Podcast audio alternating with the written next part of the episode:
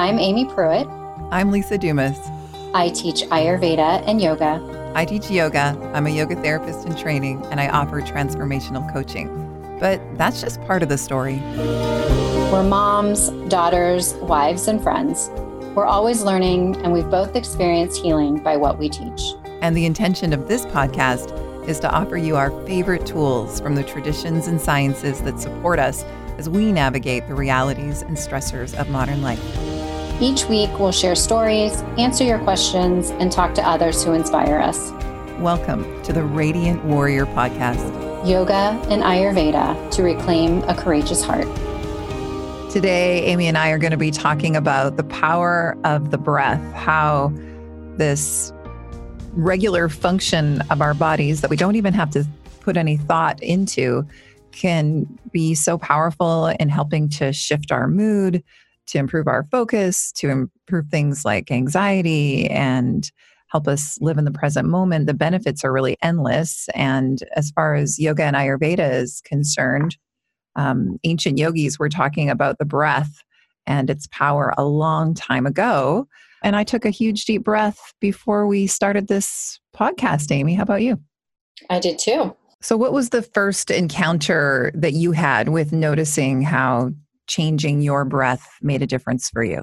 When I look back, the first time I realized how powerful the breath was was pretty late in my adulthood, I would say. I never really paid it much attention. When I was in the hospital, we were learning to intubate, to put a breathing tube down.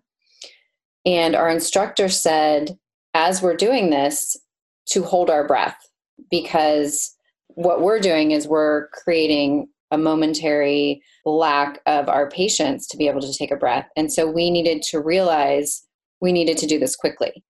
And so while we were being taught to intubate somebody to put a breathing tube down, we were told to hold our breath. And if we were running out of breath, we needed to stop what we were doing and assist them in breathing. And it was the first time that I realized how long or how short my breath could be. I wasn't recognizing that that was a very long time for my patients to not be able to take a breath when I had to hold my breath with them. And then to finally take a breath and how relieving that was. And um, so that was very, that was the first time I can recall manipulating the breath. And then the feelings that that brought up into me were very interesting after that. So I started to pay attention to that like, oh, I'm holding my breath. And as I would work in the hospital and I would be in very high stress situations and very intense moments, I found that I was holding my breath quite frequently. Mm-hmm. And I intentionally began then to exhale whenever I got the mo- the opportunity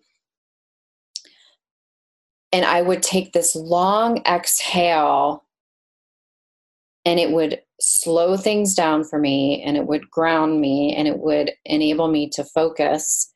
And that was a tool that I began to then use more and more in the emergency department. And I didn't, I wasn't even studying yoga or Ayurveda at that point. I think it goes back to that movie, Waiting to Exhale.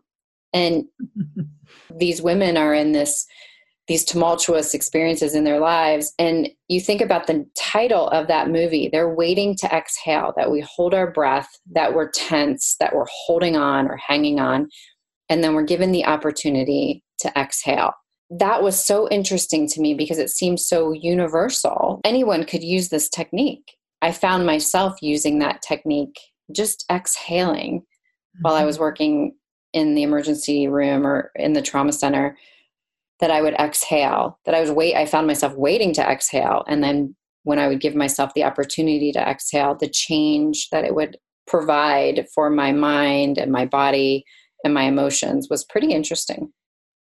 It really is. And even to this day, now that I've learned so much about the breath, I'll still notice that when my mind is driving me on from task to task and I check in, I'll notice that I'm holding my breath and I have to remind myself about the power of the exhale.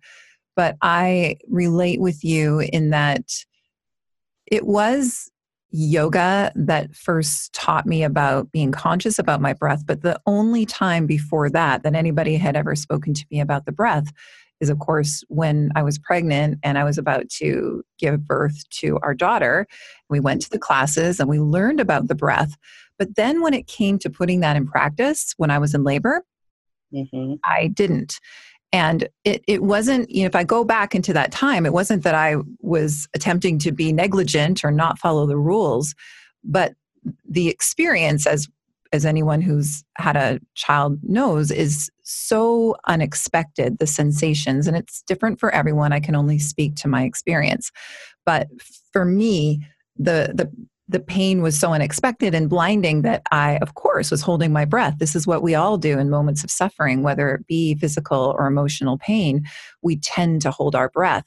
And I did that for hours at a time just just clenching down clamping down holding my breath and waiting for the contraction to end and it wasn't until the next nurse came on her shift and you can probably resonate with this story that you know she was checking how long I'd been in labor and she was checking that nothing was moving. You know there was mm-hmm. there, there was we weren't progressing at all. And then she was noticing how I was handling the contractions and she said you've got to open your eyes and look at your husband and relax your jaw and relax your shoulders and try to take a few breaths. And when I was able to attempt that, but wasn't easy, then finally, I made some progression towards being able to have grace. And she was making the progressions as well. But as long as I was constricting, as long as I was holding my breath, there was absolutely no movement. So that was that was very telling and it was also so reflective of the way I feel like I had lived my entire life up to that. You know, my personal birth story was reflective of how clenched and tense and and stressed I was. And so thankfully, I mean, I can always wish yoga had come to me a little bit sooner, but it came to me when I was ready. The teacher arrives when the student is ready. And that's when I did formally learn how incredible the breath can be. And that's the story I've shared here.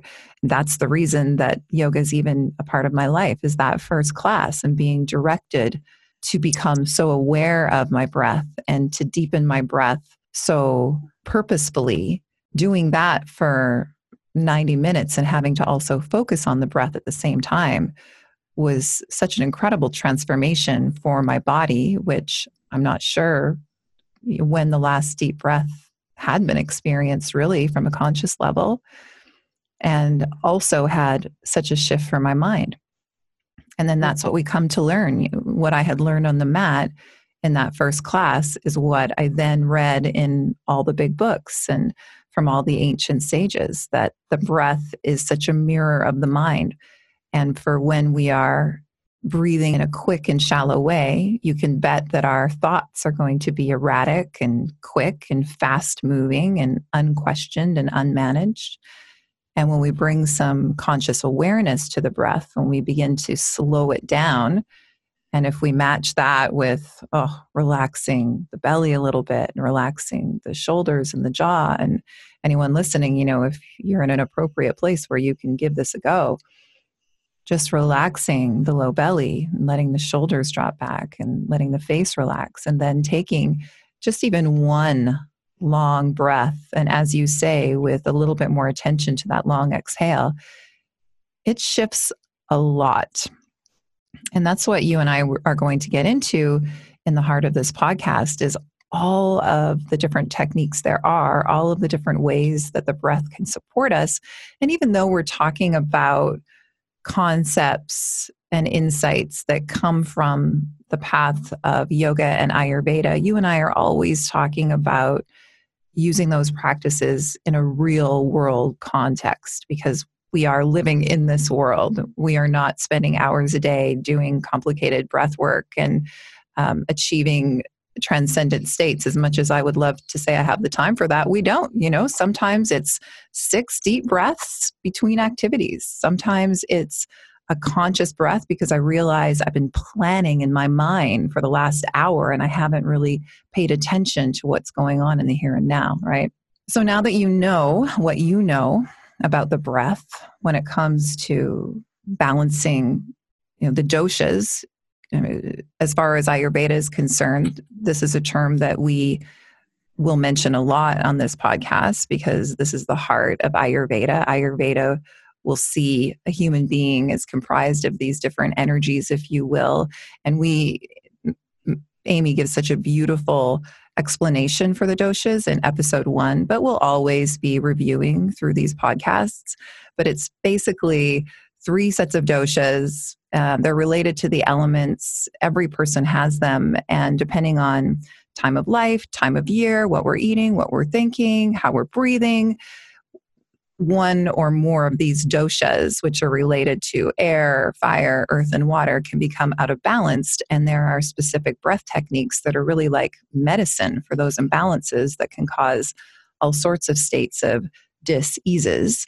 So, my question for you, my first question for you, is now that you know what you do about the breath and you offer in classes and to clients, what are your favorite ways to think about it and to relate with it? My first favorite way is just to notice it. Mm-hmm. Because I think we go through our day, like you said, you know, our days are very busy and very hectic, and we go through our day not even being aware of the breath. And I love to just take notice of it and notice that the breath comes and goes.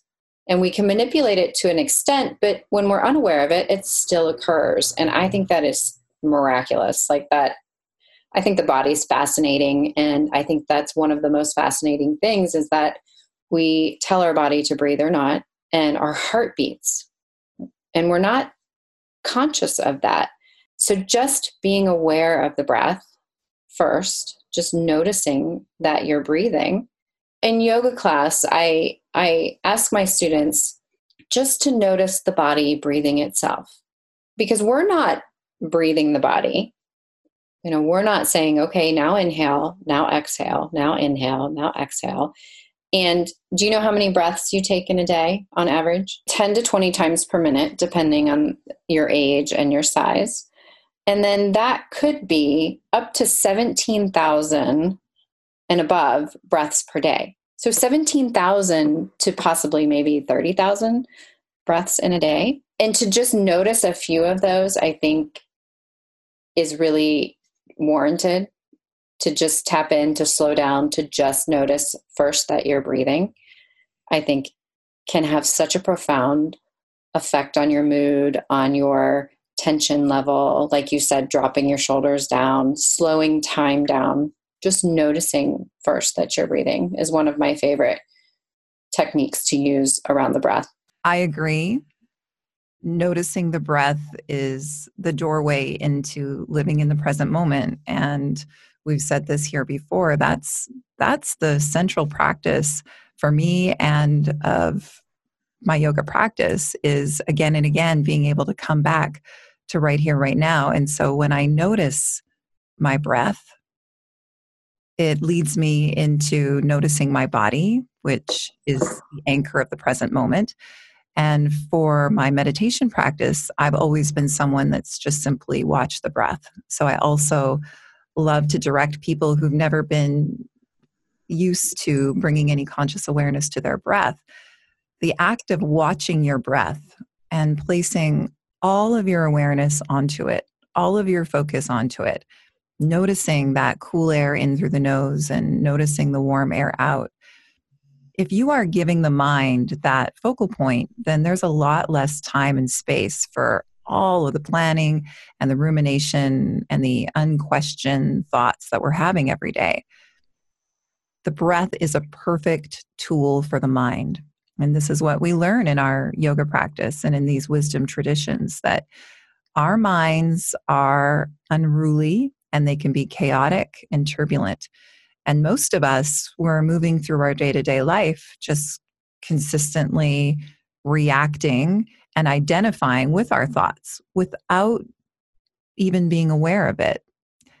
And so when we decide I'm going to sit here for five minutes and simply watch my breath, it's not that that mind will ever stop. It's not that thoughts will stop thinking.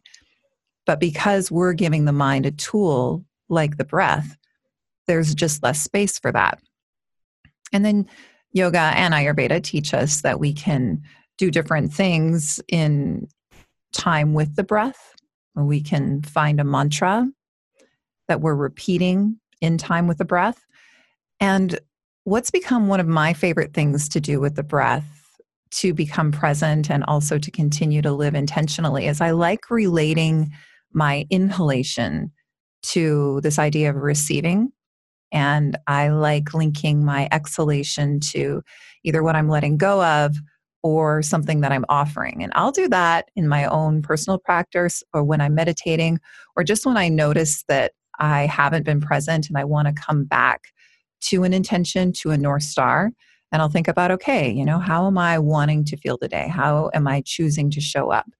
And it's usually in my role as a mom and a, a wife, usually compassionate. So I will imagine breathing in the sense of being compassionate and breathing in the memory of when I felt very content and loving and patient and understanding. And then exhaling tension or exhaling this idea of what I'd like to offer, what I'd like to offer out to my family. There are countless ways that I use the breath, honestly, but those are two that come to mind.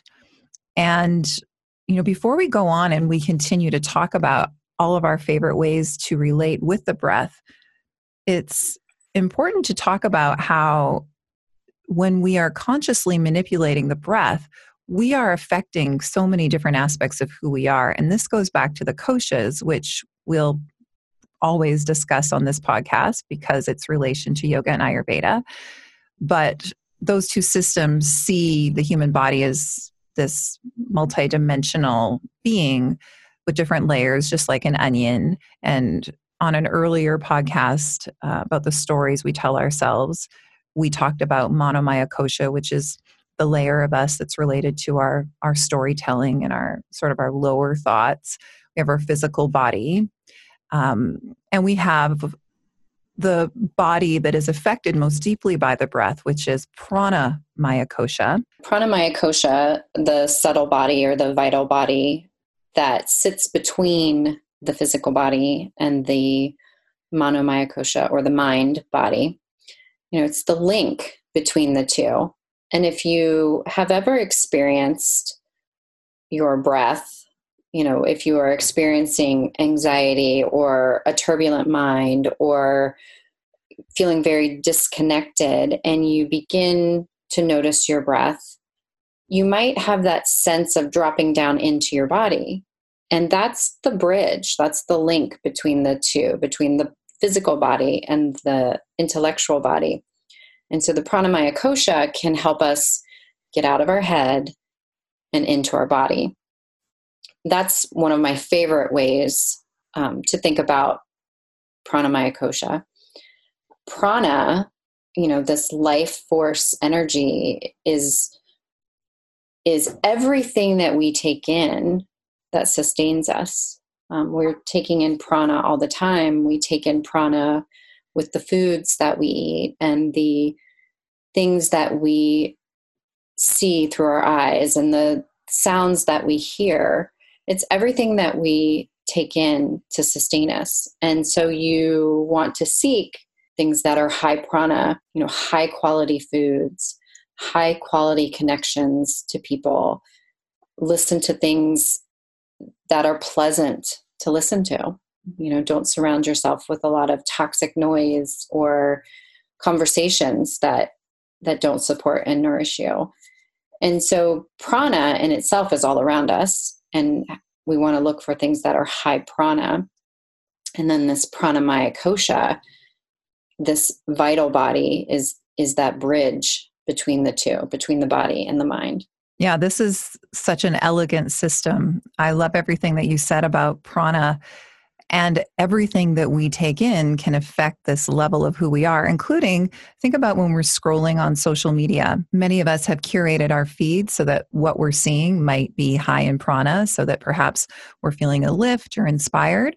But what tends to happen when we're scrolling is we'll feel more tired, we'll feel more run down and more of a negative emotion after a scroll because perhaps we haven't curated our feed or our feed is bringing us into comparison and self doubt. And that's a sign that we need to bring in more positive prana in order to balance that aspect of who we are. And the yogis talked about when you're starting a yoga practice. Now, yoga used to look a lot different than it does now. Most of the physical postures were seated, and they were in order to facilitate states of meditation using pranayama, which is another way to say breath work, in order to achieve those states. But a lot of classic teachers talk about, you know, it's okay to begin with physical postures. And sometimes if you've just begun yoga or if you've been off for a while and you're just getting back into it, you can start by creating the asana and just moving our bodies in well aligned postures can help to affect this level of who we are. This pranamaya kosha can help to affect our energy. So even if your breath isn't super full, long, and deep in a yoga class, you will tend to feel more vital and energized afterward. If you feel depleted after a yoga practice, that can be because of pushing too hard, holding your breath, or moving your body into postures that maybe just aren't appropriate. They might even hurt. So you're getting the picture here. That's going to take away from your life force, this internal life force that's in everything and all around us, but that we can balance in ourselves. However, in a yoga practice, if you are to blend appropriately aligned postures for your body, and that is different for every practitioner, with long, slow, steady breath, then afterwards there is a very good chance that you will feel more balanced in all aspects of your being your physical body, your mind, your energy. And then the other two layers of the koshas that we haven't mentioned yet are the layer of the higher mind or our intuition, you know, our more expansive perspective. And then yoga teaches us that there's a core, Anandamaya kosha, or our true nature. This place within us that yoga teaches us is goodness and present and contentment and peace, like happiness without a reason. And we find that when we balance this pranamaya kosha, it's like it lifts the veils of the other aspects of who we are. And that is what kosha is translated as a veil and we are able to access that place. And that's why sometimes, and I don't want to create expectations, but sometimes after Shavasana or in a yoga posture, in a meditation, or just in a sweet moment of your life when you're very present, that it seems like you touch into a place of feeling perfectly content and at peace. And yoga would tell you that the koshas have been lifted and you're able to sit in the center.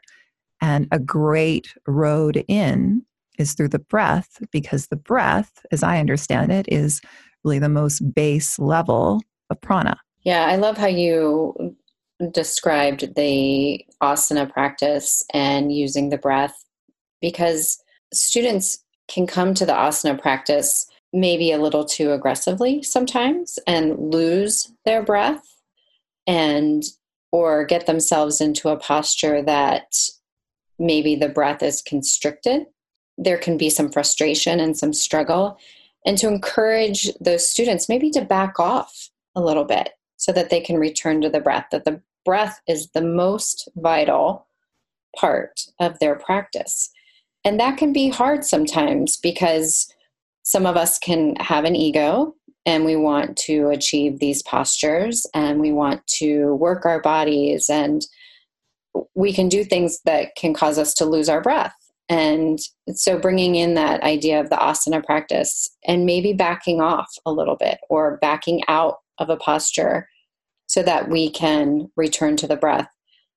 I think mm-hmm. is a mm-hmm. really important thing that you brought up. Mm-hmm. And it doesn't come easy. Like it's okay if we start with learning the shapes and because it's challenging to think of everything. Put your foot here put your hip here. Your shoulder is doing this your hand is doing this soften your face and now remember to breathe. I mean it's a lot to think about which yeah.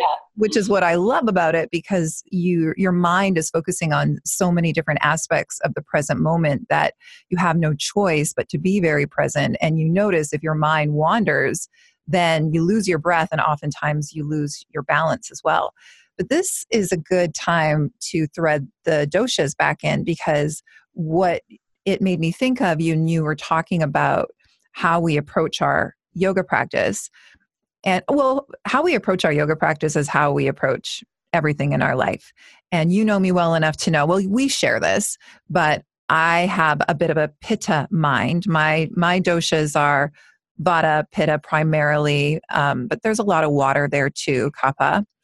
And what I'll notice with a pitta mind, so pitta is related to the element of fire, and those of us who are pitta, when pitta is imbalanced, we feel determined, we feel like we have lots of energy, we feel like we have great appetites.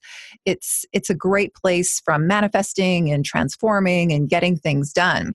But those of us who have higher pitta constitutions, we can move out of balance into um, well an imbalance of pitta and that looks like an overreaching overdriving easily irritated over controlling over striving type a and it's so easy to slip into that place and breath is the medicine for balancing all of these doshic imbalances because when it comes to a pitta imbalance, not only is that affecting the mind, but that's affecting the body. And Ayurveda would say that inflammatory conditions are pitta imbalances, just as we've talked about anxiety, which is my history, being a vata imbalance, too much dryness, too much air, too much turbulence in the mind.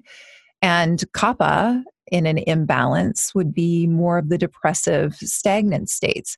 And it's so exciting in this work that we do in our lives how different techniques, different ways that we shape the breath is actually another form of medicine and I'm I'm using that term really intentionally and that comes from my yoga therapy teacher Brant. I am working with a client who's a bit resistant to some of the different breath techniques and or not resistant to them but not making a point of practicing them.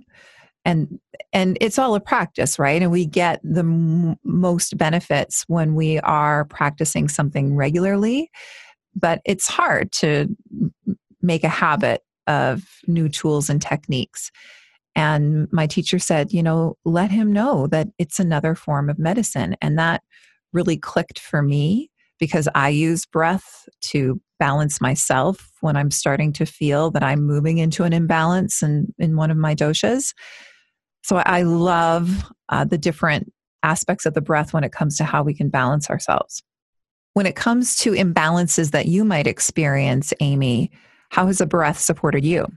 So I am fairly tridoshic. So my imbalances can come through any of the doshas depending on any my stress level, my amount of sleep, what season it is.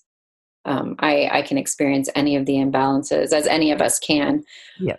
So when I find that my vata is out of balance, I turn to grounding breath work. So grounding, slow, long inhales and exhales, and just belly, you know, letting my belly soften and sitting on the ground and just easeful grounding breathing can really help to ground when I feel vata is out of balance, when I feel anxious or turbulent or spacey.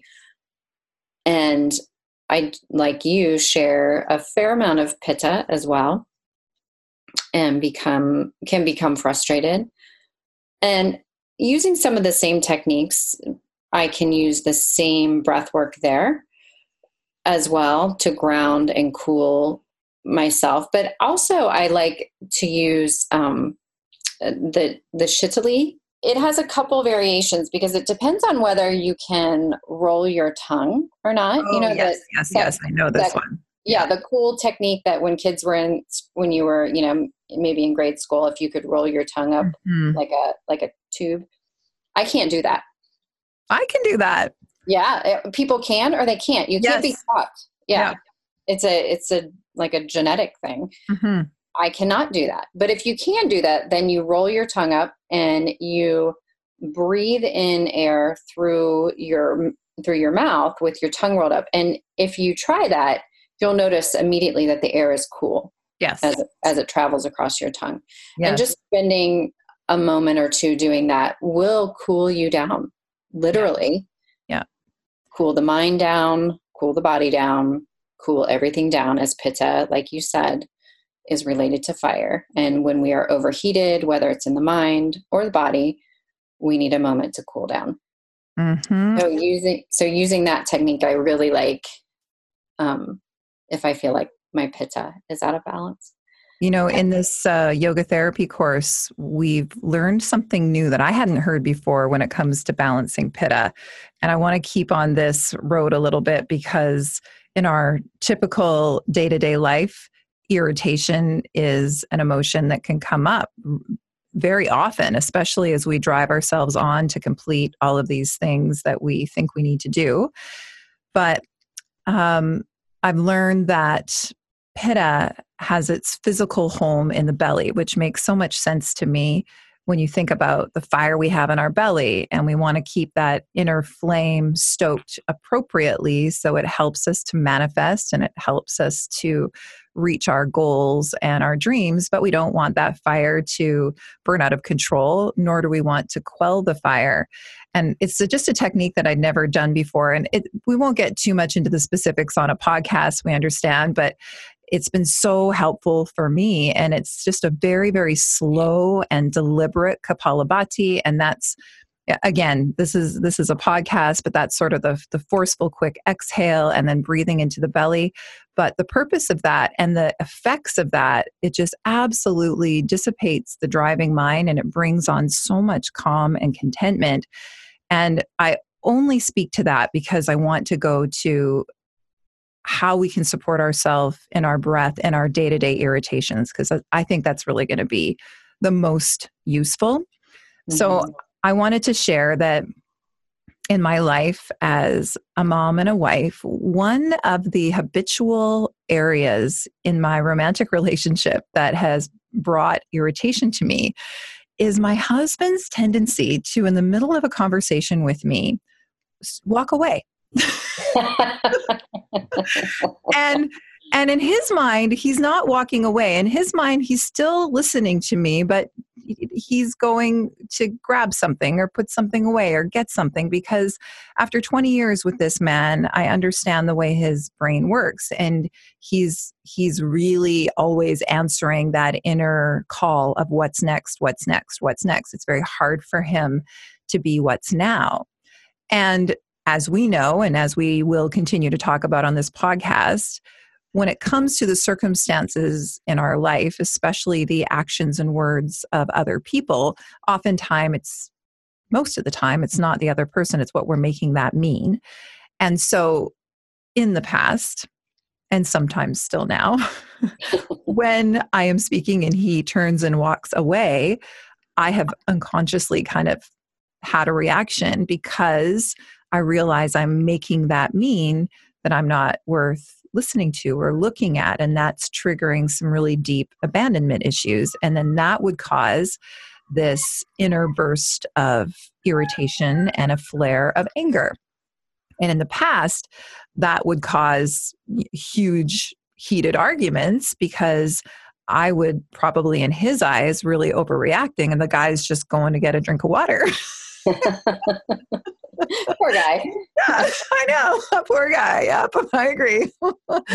but when instances like that happen, when I can now watch my mind and notice emotions rising, notice the heat rising out of the belly and up into the head, which is a sign, you know, that pitta might be unbalanced. We want to become sensitized to where our pitta is meant to live in our belly. When I notice that heat rising, I will, if it's appropriate, sort of take myself away for a moment. But even if I can't, relaxing my belly and slowing down my breath is the most powerful way where I can pause and detach myself from my first reaction. Because I think we all know that that first reaction that we have in our lives and our relationships, that first reaction, oftentimes not helpful. Not Often, no. Oftentimes, it's it's a habit. It's a pattern. It's triggering something.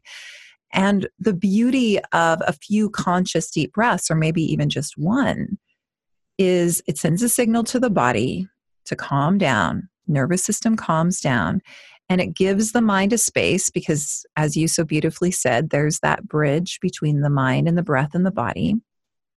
And then we can ask ourselves, how do I want to show up in this situation? Do I want to react in this way? or how can I show up as more compassionate? So that is such a real world way. Forget any, you know, fancy, complicated yogic breath technique, but that is just a real world way that the breath supports me all of the time.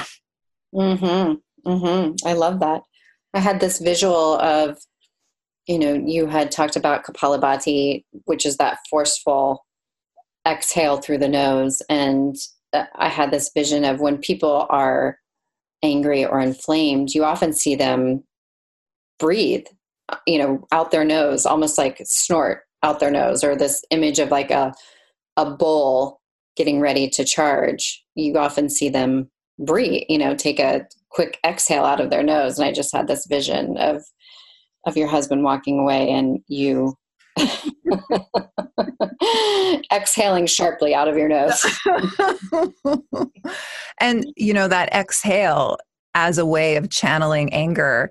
Um, this is something that I've come to do. Now, you and I both read about this and learned about this in the text, The Language of the, of the Language of Emotion by Karla McLaren. And she had this technique when it came to dealing with anger of and i can't remember if she used the breath but in the way it works for me because we learn about these tools and then we use them in our own life and we adjust them so that it works for us.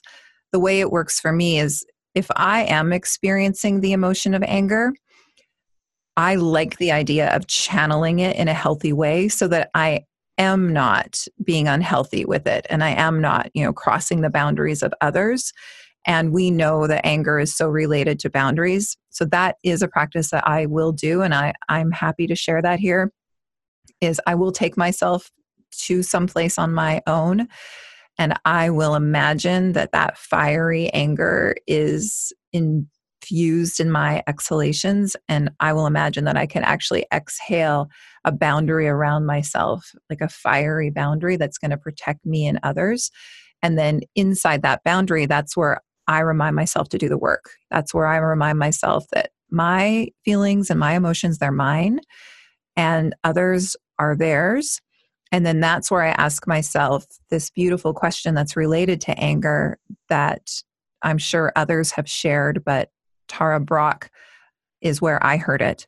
When we're feeling angry, a great question to ask yourself is okay, what needs do I need met that are not being met in the moment? And so I'm wondering I shared a place in my day to day that that will typically irritate me. Um, and you know, my answer to that question in that situation that I was describing with Cliff is being, you know, my the need of being heard and being seen. I'm perceiving that that's not being met. And so if I were to put myself in a boundary, that would be a need that I would give to myself because ultimately we know that we we cannot gather from anywhere outside of ourselves to really become filled up. And so I have lots of different ways in which I sort of gather and and see and hear myself.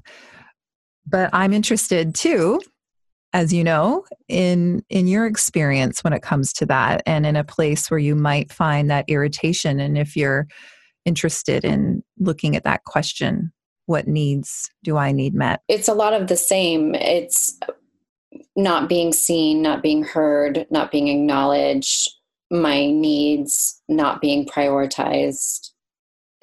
I feel like that is a core wound for me going back to you know being young and not feeling like any of those things were given a priority maybe by those around me. And then like you said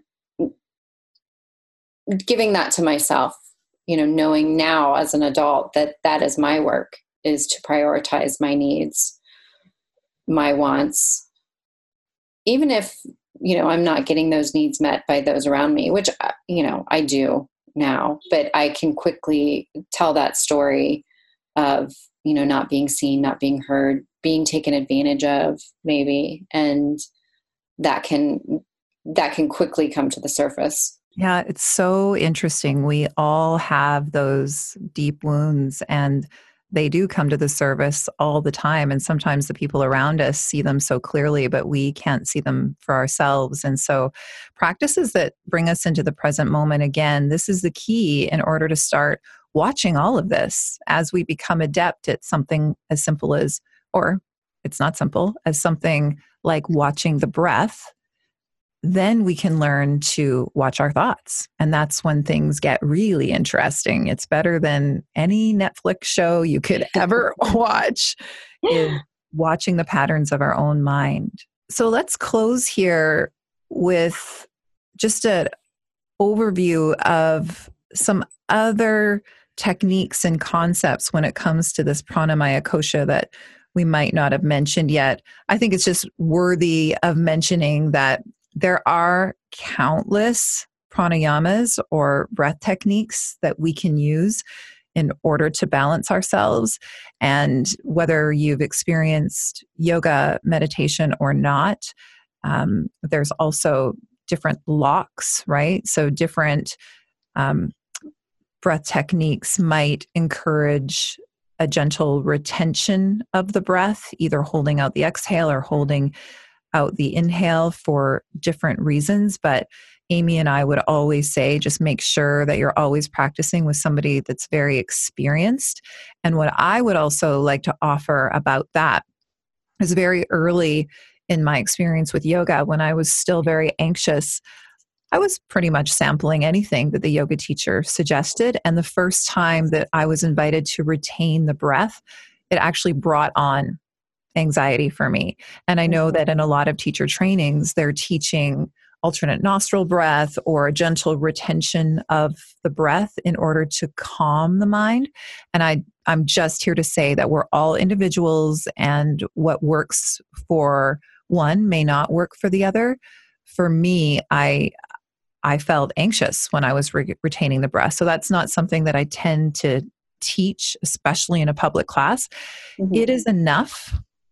And this is famously said by Eckhart Tolle for those of you who've read The Power of Now or The New Earth, but this is something that I discovered that first time on the yoga mat. It is enough to take one conscious breath because sometimes that is all you need to arrive back in the here and now. No present, no future focused thinking, no past focused thinking, which we're not living life in the only moment that we can right here. This conversation with you, that's the only thing that's going on. Yeah, I'm so glad that you said that because uh, just like asana practice or, you know, the posture practice, you know, we have advanced postures like standing on your head or doing full wheel pranayama has a lot of power too. And I'm so happy that you brought that up because if we truly embrace the power of pranayama, we have to recognize that certain pranayama techniques are advanced. And like you said, having a practitioner that can guide you through pranayama practices or breath work practices is so important because, like you said, emotions can come up or it can trigger feelings of anxiety or anger and just noticing the breath could be enough. Mm-hmm. Mm-hmm. And for emotional processing, the breath is essential.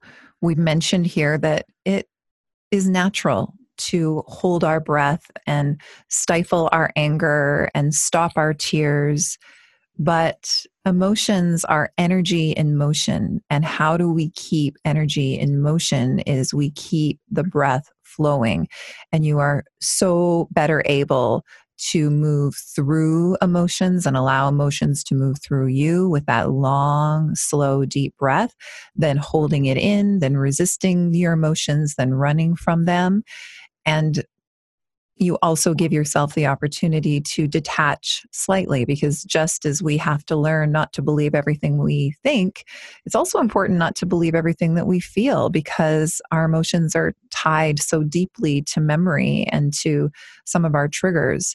So, breath can be this beautiful resting point to decide from the here and now the choice that we would like to make rather than having it sometimes feel like we don't even have free will, that we're just a, a victim of our thoughts and our emotions.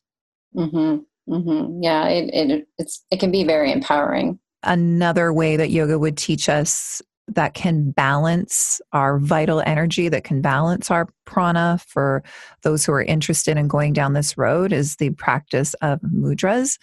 I find this incredibly interesting. And for me, it's been incredibly helpful. For those newer to the practice, it can seem really theoretical, maybe even woo woo or weird, but these different gestures that we make with our fingers and our hands, right? When you see like that classic yogi sitting in lotus with hands in a mudra, index finger and thumb, that's what we mean when we talk about mudras. But the ancient yogis were exploring all of these, they were exploring work with their breath, they were exploring different shapes and gestures with their hands in order to affect this inner body, this subtle body, our internal life force. And they were taking note of shifts. And so some mudras are for different balances when it comes to different emotions or for different physical um, characteristics. I love to teach one that helps to quell anxiety, and that is just tucking the thumb into the palm and wrapping the other four fingers around it in a very loose fist, and then placing the fists at the thighs. Adhi Mudra, A D H I. And most people that I teach that to, because it's something that you can do very inconspicuously, you can be about to make a big presentation and feeling a bit nervous and jumpy about it and, and place your hands in that mudra and it it is meant to calm the nervous system right down and for me it works and and I, I'm not just taking everything at face value. I'm, I'm really practicing these techniques before I'll speak about them. Um, but for me, that one that one really works and and i've explored a few of them that if i'm feeling a little bit more in the stagnant like the dosha kapha is imbalanced there are mudras that help to create more fire in the belly and for me those work mm-hmm, mm-hmm. it's so funny you brought up that mudra because when i look back on my life before i ever encountered yoga or ayurveda i was doing this breath work and not knowing that that's what I was doing. And I was doing mudras and not knowing that that's what I was doing. A friend of mine in the emergency department and I would always call each other out because when things got stressful, we would find ourselves with our thumbs tucked in our fists and we would know that the other was feeling overwhelmed or anxious. And we would say, You have T Rex hands right now and because it was this image of these little fists, you know, with their fingers, with our thumbs tucked in, with our fingers wrapped around, held down at our sides. And we were doing mudras and we didn't even know that that's what we were doing. Hmm. That reminds me of a story that my dad came home and told us when I was just a kid. And this flooded back into my memory when I first started to learn about mudras. My mom and my dad used to be elite marathon runners. And I remember my dad coming home from some crazy two and a half hour training run. and he was talking about something that he was doing out there that seemed to give him a boost when he was going up a hill. He said, I touch my index finger and my thumb together. And it just seems to give me this boost as I go up a hill. And he had no concept of mudra or, or yoga or anything, but I reminded him of that. I was like, Dad, you're you're a yogi at heart. You're doing mudras even before mudras were cool. Yeah, wisdom, the wisdom of the body that our conscious mind isn't even aware of. That is so cool that you just said that. And I'm sure that a lot of people listening can really relate with that. Times when we have used the breath or we have just instinctually done different things with our body in order to shift our state. And we'd love to hear about that. We'd love to hear about that on our Facebook page, the Radiant Warrior Podcast, or over on Instagram um, at the Radiant Warrior Podcast. We would love to hear those stories. That would be so cool there are countless podcasts worth of things that we could say about the breath, which is amazing when it comes to, you know, this function of the body that's just a breathe in and a breathe out. Mm-hmm. But what I don't want to forget to say about the breath is something that I read in one of Mr. Iyengar's book, one of the um, classic yoga teachers of of the practice it's stuck with me for years because I think it's so beautiful. And he thinks about the inhalation as this. And he refers to the inhalation as what it is this place of expansion that brings our awareness to our outer world. And then our exhalation brings us back home into our core into that true nature. And I invite anyone listening to to take a time and sit to feel that way because the inhalation is this place of expansion and you notice the fullness of your body and you start to notice sensations of the air around you and your outer experience. And then as you exhale, there is a natural pause, even without having to hold the breath out. There's a bit of a natural pause at the end of the exhalation. And that does seem to be a place of greater stillness. So, even if meditation has been something that's been resisted, or you're someone who said, I can't slow down my thoughts, I can't still my mind, I can't meditate, I can't focus, there might just be even a micro moment of stillness at the end of that exhalation. And I found that very helpful. And then another cool way of relating to our world as it relates to the breath is think about our seasons. Here we are in mid spring, and mid spring would be just at the beginning of that inhalation and then as we reach summer, which by the way is full pitta season, it's full, it's expansion, it's lots of energy, it's full growth, it's full life. And then as we begin to exhale, that's when we start to turn the calendar towards fall. And then the end of the exhalation, that's the quiet and the stillness and the renewal of the middle of winter. That's so beautiful. I have a quote I wanted to share with you. So, this quote is credited to Kundalini yoga teacher and author Tommy Rosen. Um, but he says, You were born on an inhale and you will die on an exhale. Between those two breaths, you have your life. When you pay attention to the breath, employing it to help you on your journey, you will have the keys to the kingdom. That's a perfect place to end because that just wrapped up everything that we spoke about. I love it. Thank you so much for sharing that. It just found me today. All right, my friend. Beautiful conversation with you as always. And we look forward to next week where we will be inviting another guest onto the Radiant Warrior podcast, a very talented somatic psychotherapist who has so many interesting things to talk to us about. And I believe she will be kind enough to share her story of disordered eating with us and how she went from a very scary place to a place of each and every day purposefully choosing life. I find her very inspiring, and I know our listeners will too. Mm, I can't wait. All right, my friend, take care, and I'll talk to you in a week's time. All right. Love you. Love you. Thank you for listening to the Radiant Warrior podcast. If you found it valuable, please leave us a positive review to help others find it. And please check out the Radiant Warrior podcast on Instagram and Facebook to leave us your questions and find out where you can come and practice with us next.